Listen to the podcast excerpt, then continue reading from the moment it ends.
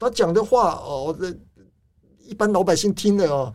那个就好像听到那个在在讲相声一样的相声演员哦，在表演嘛哦，所以整个哦。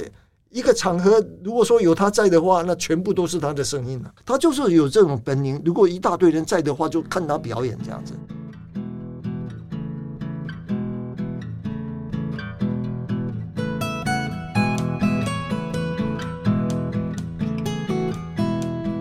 迎收听联合报直播的节目《远方》，和大家聊聊国际间发生的各种大小事。我是雷光涵。今年一月，日本东京发生一起火警，没有造成伤亡。不过，发生的当下，这场火灾在日本是头条新闻，因为发生的地点是日本前首相田中角荣的旧宅邸哦。田中首相在任只有两年，不过呢，他在日本政坛的影响力持续非常多年。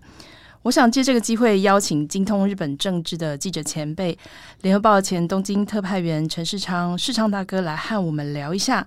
这位和台湾也非常有关系的政治人物。世昌大哥好，哎、欸，你好，哎，光汉姐你好。有人说，有田中长人是一位庶民宰相，为什么大家会这么说他？哎、欸，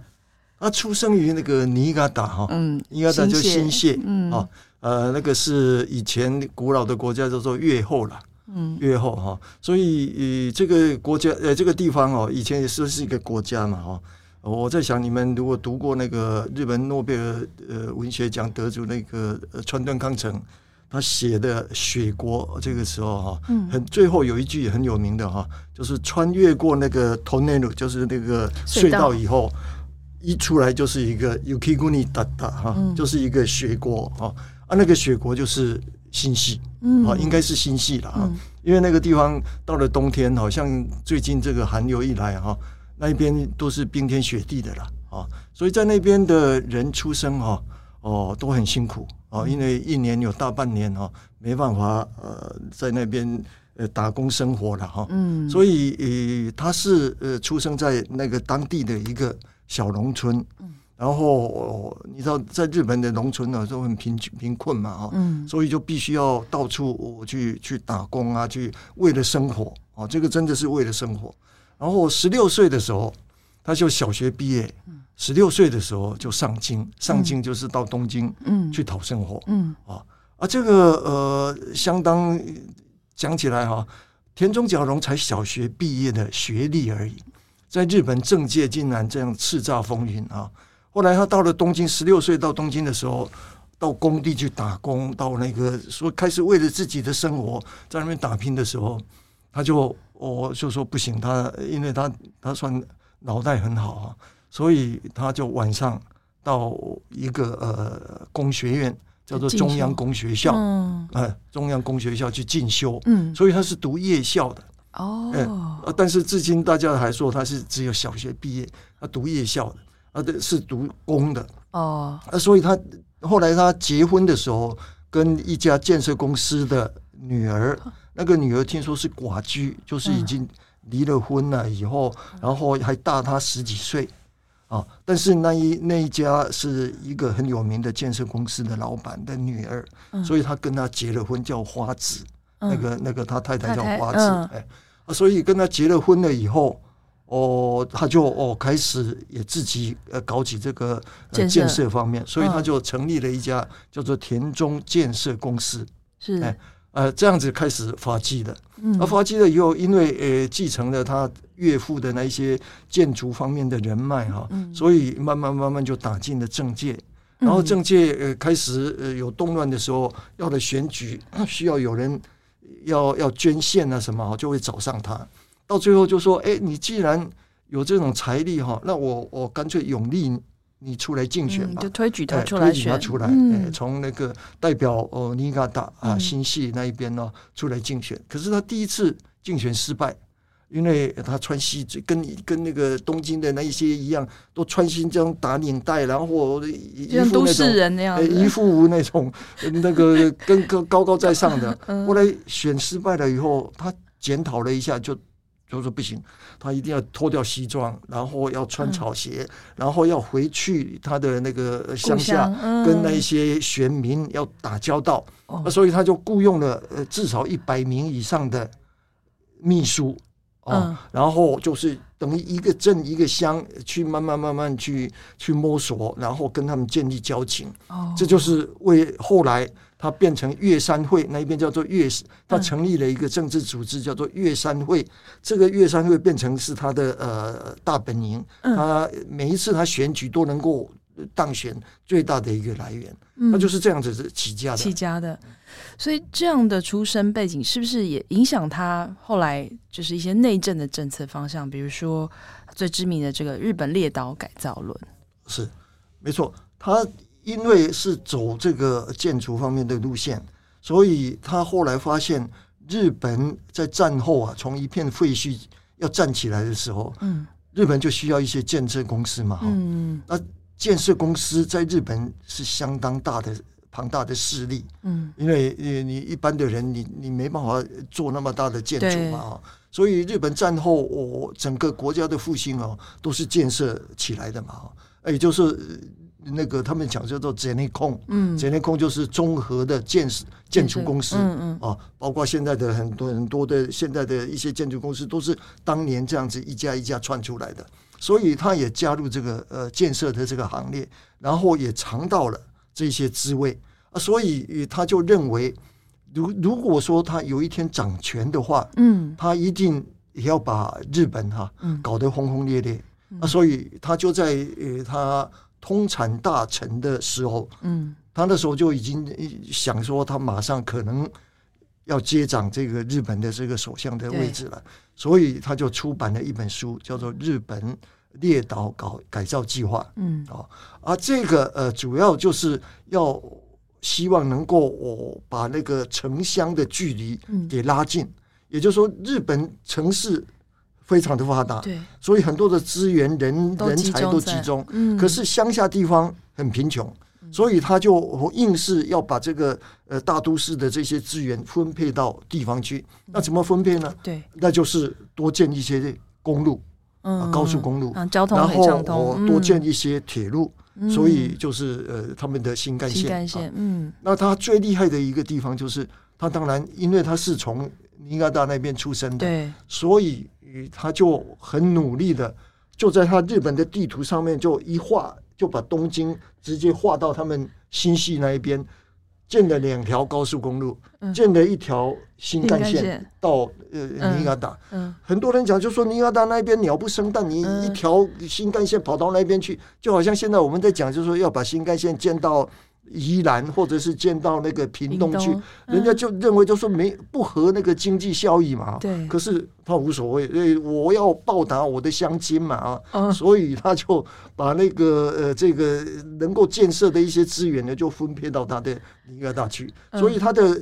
他的这个计划哈，明显的事实上是为了他的家乡。哦，所以他的后来他的计划算是成功了吗？还是失败了？失败了。嗯，因为后来哈。后来他成了呃日本的首相以后啊，他干了那个呃呃那个通产大臣之后啊，事实上他是在他首相任内啊，他干了两年的首相，对，那个没有什么政绩，嗯，反而他还没有干首相之前，就是在通产大臣，干了邮政大臣，嗯，干了呃。呃，大帐大臣，大帐大臣就是财务的财务，财务的整个掌管都是就是大党头嘛啊。嗯、然后我、哦、通产大臣的时候，很有有很多的政绩，譬如说邮政大臣的时候，邮政大臣那时候邮政里面有很多那个工会的运动啊，呃起来闹，嗯、然后他在当邮政大臣的时候，就把那个工会的运动给压下去了。嗯，啊，然后哦，他又哦那时候批准了四十几家。日本的电视台成立，所以日本的那个电视啊，一下子变成百花齐放哦。所以那个邮政大臣的时候，他的政绩是这样；大藏大臣的时候，那就更更不用讲了哈。整个掌管日本的这一些呃钱嘛哈，所以他能够做很多事情啊。特别是大藏大臣的，你知道日本的精英都是东京大学毕业生，嗯，东京大学的毕业生。大部分毕业都是进大藏大臣，嗯、不然就是外务省，嗯，就是最、啊、最顶尖的、这个、精英的，嗯，结果来一个小学的毕业生要来领导他，嗯，每个人都都不屑，就说：“哎呀，一个小学毕业生怎么可能来领导我们这些东京大学的毕业生呢？”啊，结果他就很有办法，因为他的个性哈，就是嘴巴很很厉害。那个能够讲话的，就是让人家听起来很舒服啊。就是如果按照日本日本的漫才，你知道吗？那个关系哈，有那种相声，就两个人的相声，或者对口的，对对。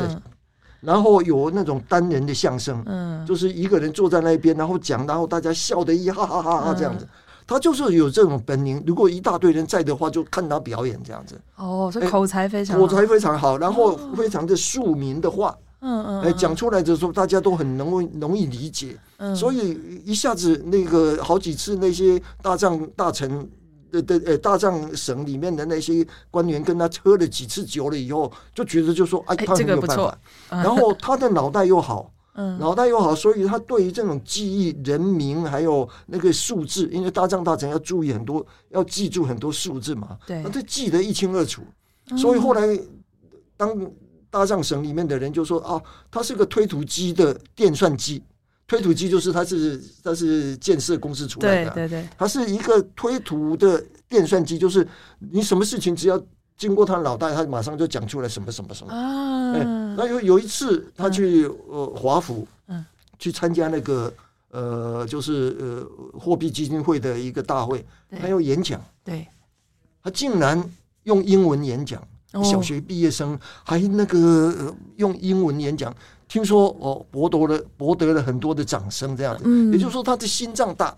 他能够敢做这些事情，嗯、所以他在大藏大臣的时候，又积极的吸收一些金融的常识、金融的知识，还有这些东西啊，所以大藏大臣的任内对他来讲，累积了他很多的呃一些宝贵的经验。嗯，然后通产大臣的时候，那就更不用讲了。嗯，哦。日媒那时候发生那个纺织品的一些摩擦，嗯，我们台湾早年也是这样子，因为纺织品有一些配额啊什么，要输美啊、销美啊。那时候日媒的这种纺织品的摩擦，结果哦，他去，因为好历任的这个通产大臣都不敢不敢退让这个东西，哎，不敢碰，嗯，哦，不敢退让，一退让的话，日本的那个纺织业全部垮了嘛。可是他就认为他看准了，就说好，那我们就退让。所以他就让给了美国的，就说好，你美国讲什么我听，但是交换条件要有一个交换条件。所以那时候的首相是是佐藤荣作，对，就交换条件的时候就说我们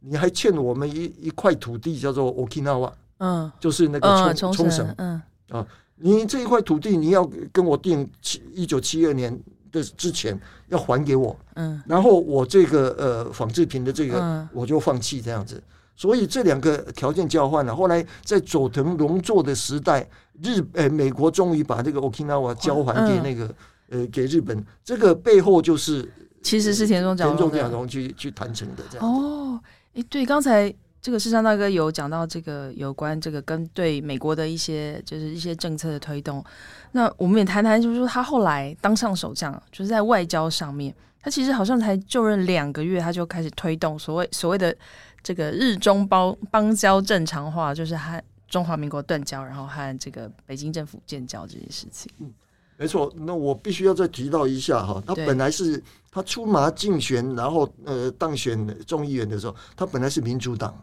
嗯，哎，本来是那时候民主党跟自由党还没有合并，是。他们是在一九五五年的时候的那个叫做五五体制啊，嗯、才合并为自由民主党，是现在叫自由民主党，嗯、那时候才合并的。可是那时候他是民主党，嗯，民主党的时候，结果在国他是当议员嘛，在国会里面呢、啊，那时候有一个叫做三崎猛的一个来逼宫，那时候的呃日本首相是吉田茂，嗯。就拿一些美国对吉田茂不满的事情，在国会里面要逼着吉田茂下台，然后他就觉得，就说我们为什么一定都要什么事情都要听吉田茂的，嗯。啊，所以他就我出面，就是来驳斥，就说不能听美国的啊，怎么怎么就帮吉田茂讲话嘛，哈，啊，所以一下子他就脱离了民主党，吉田茂是那时候是自由党，嗯。所以他就加入了自由党的门下啊，这一这一招啊，对他来讲很大的呃那个相当大的一个一个有利。嗯，为什么吉田茂那时候是在日本是炙炙手可热的一个首相？因为吉田茂哈哦，怎么讲？就是一九日本战后啊，一九五一年的时候，他们有一个叫做要要弹劾嘛哈，他战败了，战败国家要跟这些战胜国家谈和，那个叫做 San Francisco 条约，旧金山条约，嗯，旧金山合约要去谈的时候，就是吉田茂出面去签的，哎，就是这签的这一下，把日本从那个战败国把它推上国际舞台，又恢复了它的国际地位。但是那一次旧金山合约签的时候是全面讲和，或者是个别讲和，那时候就出来出来争端。全面讲和就是全部的战胜国一致一致，然后跟日本签了一个，然后日本就就结束了。但是问题就出在俄罗斯，那那时候叫做旧苏联了啊，苏联不参加，不苏联不参加的原因是因为中国问题，因为中国那时候哦，呃，国民党已经败战到台湾来了，对，所以代表中国的主权到底是哪一哪一边？嗯，那美国当然是主意，就说邀请台湾的中华民国去签这个约，但是呃，苏联说不行，一定要邀邀中国，所以苏联就拒绝参加。苏联拒绝参加了以后，那当然中国的代表权问题就。没有结束，所以中国哦就也没参加，也没有被邀请，就是台湾也没有被邀请，嗯、所以就只有我四十几个国家哈就签了这个呃合约，但是至少把日本给呃又重新让它站上国际的舞台，嗯、又变成一个正常的国家。对，但是跟台湾的问题，后来一九五二年的时候，他们另外跟台湾单独讲和，就所以才定跟台湾签了一个。叫做日华和平，他们日本叫做日华和平条约，嗯，就是呃建立这个和平条约，嗯，然后哦很多事情哦，台湾要要求日本赔偿了什么事情的时候哦，你知道中日本人厉害，吉田茂厉害到什么地步呢？嗯，他说战争不是在台湾打的，嗯，是在中国大陆打的，嗯，所以你如果说要要求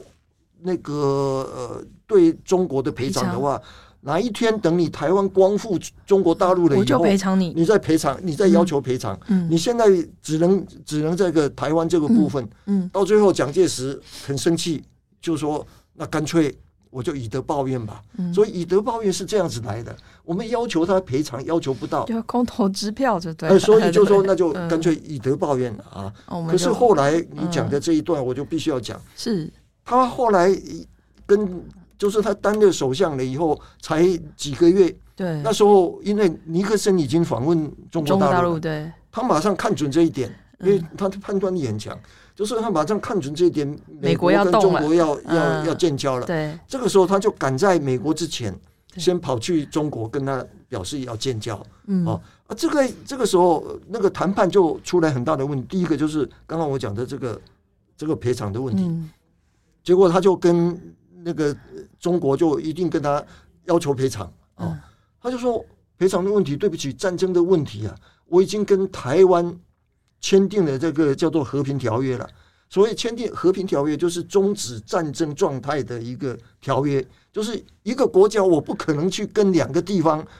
签签这种和平条约，再签一次，嗯，不能再签一次了。所以我跟台湾已经签过了，他。台湾都已经表示放弃了，那时候所以他就跟跟中国就是说，台湾都已经放弃这个赔偿了啊、但是，但是我可以给你日元贷款，嗯，日元贷款啊，日元贷款有两种，一种是有偿，一种是无偿的啊，所以战后啊，一直到二零零三年啊，日本给中国的日元贷款啊，呃，有偿无偿，将近四兆日币，他们就认为这个就是等于。呃，战争的赔偿，哦，但是中国大陆一直到现在为止还不承认这是赔偿，啊，说说那还有一些呃被征召的那些工人的问题，还有慰安妇的问题，你都都没有没有谈，所以这个问题到现在为止还还留下了一个尾巴。但是当年他去的时候哈，哦，就是谈这个问题，所以那个他讲了一句话哈，那个把中国给惹恼了。他那时候致辞的时候就说：“哦，我们呃日本呃这这过去这一段时间呢，给中国带来了麻烦。他用那个那个那个呃日文叫做迷惑了哈，就是给中国迷惑哦，就是啊那个翻译就直接翻就是说啊给中国带来麻烦。我，那时候毛泽东毛泽东快跳起来就说啊，我们死了将近几百万的人，嗯、你说你只给我给我们带来麻烦这样子，轻描淡写的感觉，哎，就轻描淡写，就就几乎这样子哈。后来呃，你知道吗？后来日本天皇有被邀请到中国大陆去的时候，针对这一段历史哈，他就讲的比较深入一点，就说我们过去几十年。给中国哦带来了庞大的牺牲，然后给老百姓带来了多大的那个生活的困苦啊什么，就比较深入的这样谈，然后才把这个呃日中的这个问题给解决这样子。刚才听了呃很多这个田中他在这个呃大臣任内还有首相任的一些作作为，那呃我们在话题再回到我一开场有讲的他的这个。这个旧的宅邸哦，那大家就称称它叫做木白御殿，因为它是在木白这个地，东京木白这个地方。那这个田中宅邸呢，它为什么那么有名？它有什么样这个它有什么样的特色呢？主要田中的时候，我、哦、他有钱嘛哈，他干了呃两年，他他首相才干两年，对，干了两年退下来了以后哈，他还继续在他的这个宅邸哈背后。在控制着日本的政局，嗯，所以日本政界给他一个叫做卡内泰国了哈，金泰阁了哈，嗯，泰阁就是以前那个呃丰臣秀吉啊，嗯，呃，就是一统中国、一统日本的时候，然后我被那个天皇给封的泰阁这个官号哈，也就是官白了哈。啊，那个呃，另外一个给他另外一个一个叫做亚米修文，嗯，一个呃，就亚米就是那个呃暗将军，暗黑的意思，嗯，哦，暗黑的将军了哈，也就是说他是一个 king maker，嗯，哦，谁要当首相的话，嗯，一定要经过哦他同意，因为他他在那个日本的呃制度，我必须要稍微介绍一下，他是一个内内阁制嘛，哈，对，内阁制的话一定是。日本要要是国会议员，你才能够出任日本的首相嘛？是。那你要国会议员，你你要变成那个日本首相之前的时候，你就是必须要哪一个政党的最大的领导人啊？也就是说，自民党来讲的话，他是自民党的总裁。对啊，所以在日本你要看，不是说啊谁当首相，是说谁是日本自民党总裁的话，嗯，他就是。当然的，日本的首相，嗯、因为他们会召开呃临时国会哈，嗯、然后大家来投票选这个首相。那如果说你在国会里面过半数，就执政党了，执政党过半数的话，那你就是呃首相了嘛哈。嗯、那那日本主要重视，它是两院制啊，它主要是重视众议院的选举，参议院只是参考，只是一个橡皮图章而已。哦，所以众议院选出来。日本的首相是谁？参议院选出来另一个的话，那两边稍微呃再调整一下哈。嗯。参议院一定要听众议院的。嗯嗯嗯嗯。这是日本的呃政治是这样这样子的。呃，几种哈，一个是首相的人选，另外一个就是那个国家的预算也是一样。嗯。国家的预算如果说是众议院通过了，参议院没有通过。然后到最后还是以众议院为主，嗯，哦，这这这个是日本的呃呃，它的政治的一个很很很特特别的一个地方，嗯，所以他呃当上日本首相，主要就是呃日本的总裁，那呃那个那个自民党的总裁，对，那他两年两年的时候，他为什么下来？就是做不下去了？嗯、做不下去的原因是第一个，他那个呃。日本那时候哦，突然那个呃，因为遭遇到那个石油危机啊，嗯，我我我刚好是我大学时代，那什么东西都涨两三倍，然后全日本都在抢卫生纸，然后缺乏石油，然后什么什么，就是那个时代。哦，他是一九七二到一九七四嘛，他他是两年，就是做做那个，所以那个时时代一下子整个老百姓几乎都快快发狂了，哎，整个都都抢不到东西，然后价钱。飙涨，通货膨胀一塌糊涂，所以他的支持率当然就慢慢下跌了。嗯，然后另外一个就是那个时代啊，突然出现一个一个作家，名作家了哈。呃，在《文艺春秋》，《文艺春秋》是日本很有很有一个影响力的一个杂志哈。《文艺春秋》里面上面那那这个作家叫做立花龙，嗯，哦，塔基玛纳，嗯啊，立花隆，呃，基隆的隆啊，结果他写了。就写了一系列那个田中角荣的经脉，嗯，然后我就强调这个是一个金权政治这样子，嗯，把他的那个内容写得非常不堪。然后我我刚刚有提到，就是他在尼加达在新系那边成立一个他的后援会，叫做月山会，嗯嗯嗯，很有势力的一个一个会，主主导主导者叫一个叫做佐藤昭子的。嗯，是个女的，嗯，我也是当地的一个女王啊。嗯，结果他就把她描述说是他的他的情妇，嗯，是田中角荣的情妇，两个人怎么怎么哇，很多很多这种啊。那个作家因为很有名气，然后他是调查采访的，嗯，所以很很有可信度，这样子不是说随便这样子跟你那个乱搞哈，嗯，啊，结果我他这样子一写写出来了以后，一下子哈。那个田中角荣的那个家庭啊，就出来问题了。嗯，哦，那他在外面搞女人，然后又什么哈？包括田中角荣一个女儿还还有自残，不是这个田中真纪子了。嗯，另外另外还有女儿，田中角荣有四五个孩子，因为有的在外面生的哈，所以到底是我一直以为只有田中真纪子，但是大家以为只有田中真纪子，因为他还有梅卡给梅卡给就是妾，还有在外面搞的女人。嗯 所以他一大堆那个，所以他有四五个孩子，那就是呃，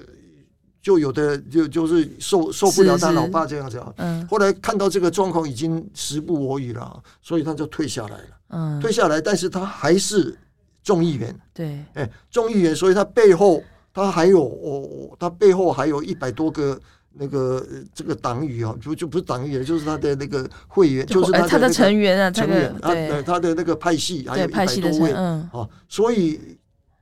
后来每个人要当首相哈，都要经过他同意，嗯，呃，所以譬如说我我到日本去的时候，一九八二年那时候是中曾根，嗯，中曾根出任要出任首相的时候啊。嗯也是到他那边去，嗯，去拜会啊，然后他就是因为跟钟正根曾经合作过哈，对，然后我所以就说哦，这个人听话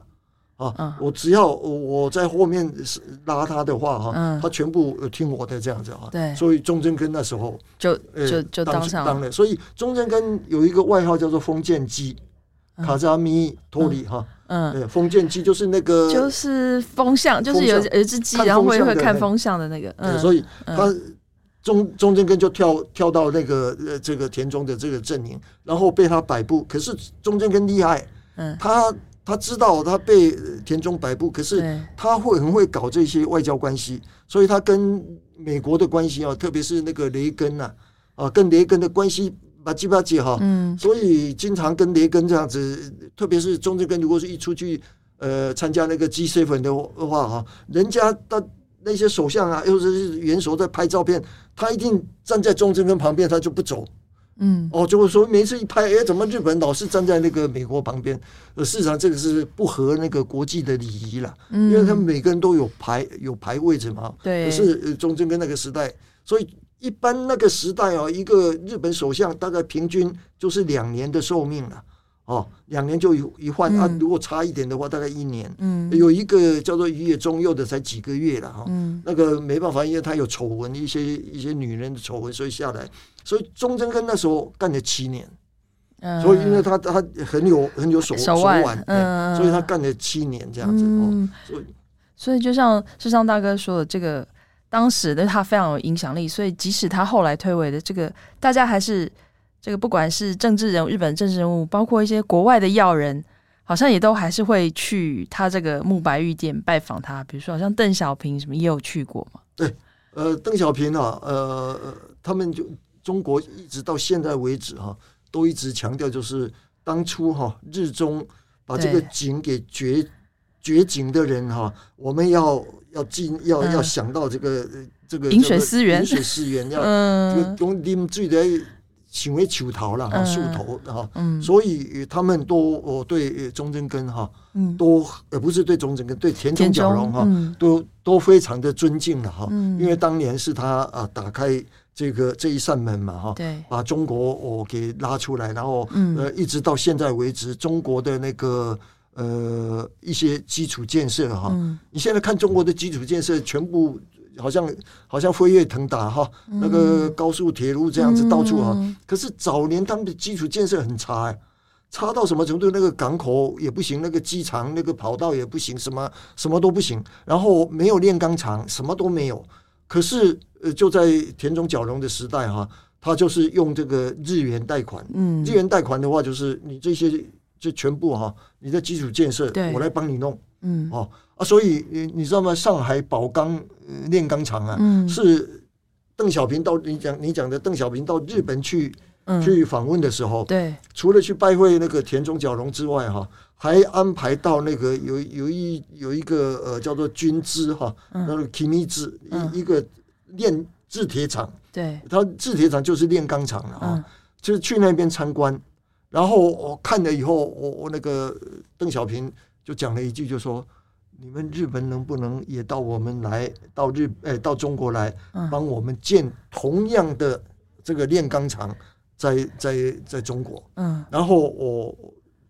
日本答应了，所以就用那个呃这个日元贷款，贷款，嗯，弄了一个上海宝钢炼钢厂，哦，啊，那时候日本的呃，包括日本制铁、新日铁哦，那个扣北哈神神户钢这些技师啊，大概有一万多人到中国去支援，所以把中国啊从那个完全没有铁。你知道吗？以前那个三凡五凡的那种时代哈，而不是说自己要炼钢嘛，把把一些铁都丢到那边炼炼得乱七八糟嘛，就失败了嘛。所以那个文化大革命那那时候才才闹得这个样子嘛。啊，后来就是用日本的技术把他的那个炼钢厂给建建了起来。这全部都是呃那个田中角荣跟那个呃跟中国的一一些友好的关系。嗯，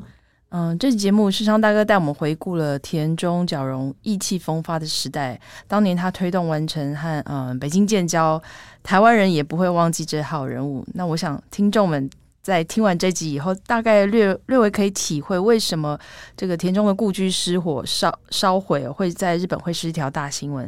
今天谢谢世昌大哥来上节目，我们将再强再再请你来再上一次节目来聊一下田中角荣后来是。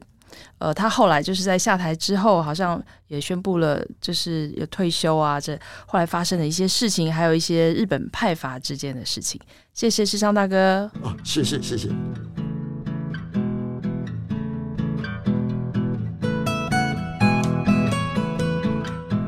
感谢大家收听《远方》。如果想看更多深度的报道，请上网搜寻《联合报》数位版。我们下周《远方》再见。